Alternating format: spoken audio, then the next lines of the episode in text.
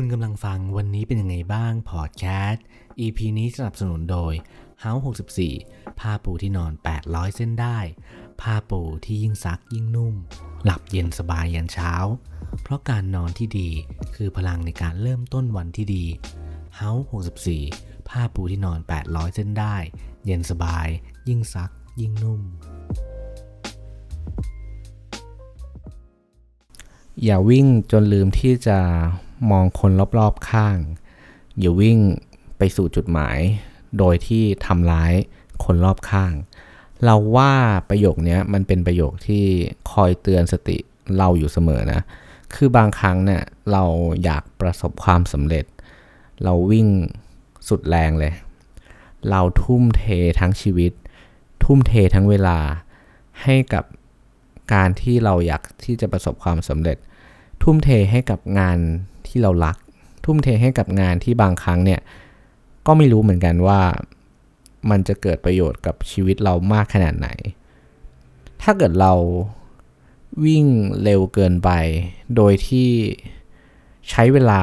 เยอะมาก ๆ เลยเนี่ย แล้วคนรอบข้างเราล่ะ เขาจะยังอยู่รอคอยเราอยู่หรือเปล่า อันนี้มันเป็นคำถามที่เราถามตัวเอง ถามคนรอบข้างอยู่เสมอนะว่าบางครั้งเนี่ยเราก็ใช้เวลากับงาน ใช้เวลากับความสำเร็จ ใช้เวลากับสิ่งที่มันยากเพื่อให้เราเติบโตและเก่งขึ้นเนี่ยมากเกินไปหรือเปล่า อันนี้เป็นโจทย์ที่มันยากมากๆเลยนะ ในการที่เราจะbalance ชีวิตให้มันสมดุล เรารู้สึกว่า การที่เราทุ่มเทเวลาไปกับสิ่งใดสิ่งหนึ่งที่มันจะทำให้เราประสบความสำเร็จ มันก็เป็นเรื่องดีนะ เพราะว่าหลายๆ คนคงเชื่อแหละว่า การที่เราประสบความสำเร็จแล้วค่อยมาใช้ความสำเร็จเนี่ยดูแลคนรอบข้างก็ได้ แต่บางครั้งเราก็ลืมนึกไปนะว่าเฮ้ยเวลาที่เราใช้ไปเนี่ยกับความสำเร็จเนี่ย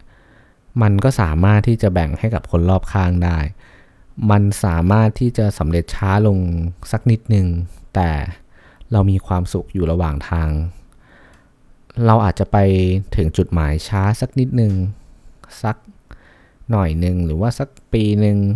ห้าปีสิบปี แต่ระหว่างทางเนี่ย เราได้อยู่กับคนรอบข้างอย่างเต็มที่ เราได้ให้ความรักกับครอบครัว เราได้ให้ความรักกับคนที่เรารัก เราได้มีเวลาใช้ชีวิตในแบบที่เราชอบ แต่ถ้าอีกแบบหนึ่งนะ เราทุ่มเททุกอย่างเลย แต่ คนรอบข้างเนี่ย คอยให้กำลังใจเรา คอยอยู่ข้างๆเรา แต่ในวันที่เราใช้เวลาไปกับงานใช้เวลาไปกับการที่เราจะประสบความสำเร็จเนี่ย เรากลับลืมที่จะใส่ใจคนรอบข้าง เรากลับลืมว่าเขาจะเป็นอยู่ยังไง เขาจะรู้สึกยังไง หรือว่าเวลาที่เราให้กับเขาเนี่ยมันมากหรือน้อยเกินไปหรือเปล่า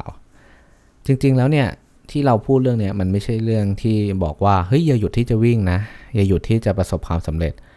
ทุกคนอยากประสบความสำเร็จกันทางนั้น ตัวเราก็เหมือนกัน แต่ว่าเราแค่คิดว่าระหว่างทางเนี่ยเราควรจะจับมือคนข้างๆด้วย มีเวลาใส่ใจคนรอบข้างบ้าง แบ่งเวลาให้กับเขา มีเวลาให้กับตัวเราเอง เพราะเราว่าเรื่องที่สำคัญที่สุดเนี่ยก็คงเป็นเรื่องของ ความสุขของตัวเราเอง ถ้าเกิดเรามัวแต่วิ่งจนเหนื่อย วิ่งจนไม่มีเวลาดูแลตัวเองเนี่ย สุดท้ายพอเราประสบความสำเร็จแล้วเนี่ย เราก็ไม่มีสุขภาพที่ดี เราก็ไม่มีร่างกายไปใช้ชีวิต ไม่มีความสุข เพราะว่าเราอาจจะไปกังวลกับสุขภาพที่มันแย่ เพราะมัวแต่วิ่งจนเหนื่อย ไม่ได้พักเลยซึ่งเราว่านะช่วงชีวิตเราเนี่ยก็เคยเป็นอย่างนั้นเหมือนกัน หรือว่าก็อาจจะกำลังเป็นอยู่ก็ได้ คือเรามัวแต่วิ่งเพื่อจะประสบความสำเร็จ แต่พอเราหันกลับมาดูตัวเองนะ เฮ้ยชีวิตเราไม่ได้มีความสุขขนาดนั้นนะ ถึงแม้ว่าเราจะมีเงินทองมากมาย หรือว่าได้เงินมามากแค่ไหนก็ตาม แต่ถ้าเกิดเราละเลย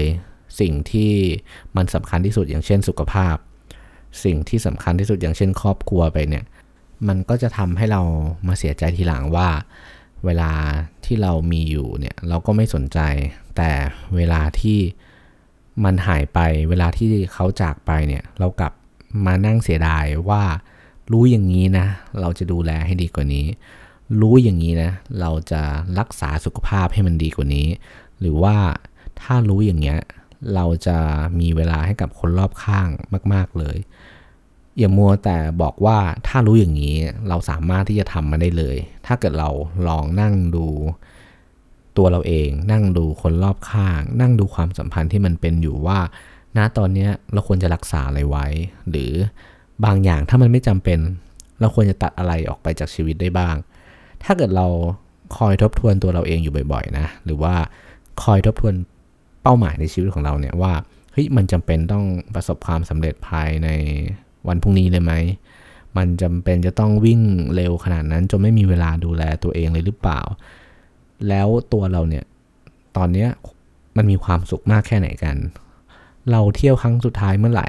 เราออกกำลังกายครั้งสุดท้ายเมื่อไหร่ ถ้าเราถามตัวเองได้แล้วแหละว่าเฮ้ยเราไม่ได้เที่ยวเลย เราแทบไม่ได้ทำสิ่งที่เราชอบเลย เพราะว่าเราทำตามเป้าหมายของเราอยู่ เราแทบไม่ได้ออกกำลังกายเลย แล้วสุขภาพเราตอนเนี้ย โห อีกนิดนึงเนี่ยจะต้องเข้าโรงพยาบาลแล้ว มันก็ไม่ตอบโจทย์ชีวิตแล้วถูกไหมเราก็เลยอยากจะมาเตือนเพื่อนๆนะหรือว่าเตือนหลาย ๆ คนเนี่ยว่าการที่เราใช้ชีวิตสุดโต่งเกินไป ใช้ชีวิตเพื่อวิ่งตามอะไรสักอย่างมากเกินไป หรือบางครั้งเราวิ่งตามความรักที่มันไร้ค่ามากเกินไปเนี่ย มันก็ทำให้เราเสียเวลาชีวิต เราเคยคุยกับหลาย ๆ คนนะ ที่อกหักที่ จมอยู่กับอดีตเนี่ยเขาก็เสียเวลากับชีวิตไปกับอดีตเนี่ยนานมากๆเลย จนหลายคนรอบข้างหายไป มันก็เป็นเรื่องน่าเสียดายจริง ๆ แต่การที่เราจะ move on จากทั้งความรักความผิดหวังเนี่ยมันไม่ใช่เรื่องง่าย แต่ถ้าเรารู้ตัวช้าไป เรามัวแต่ทำอะไรเดิมๆจมอยู่กับอดีตที่มันเปลี่ยนแปลงไม่ได้เนี่ย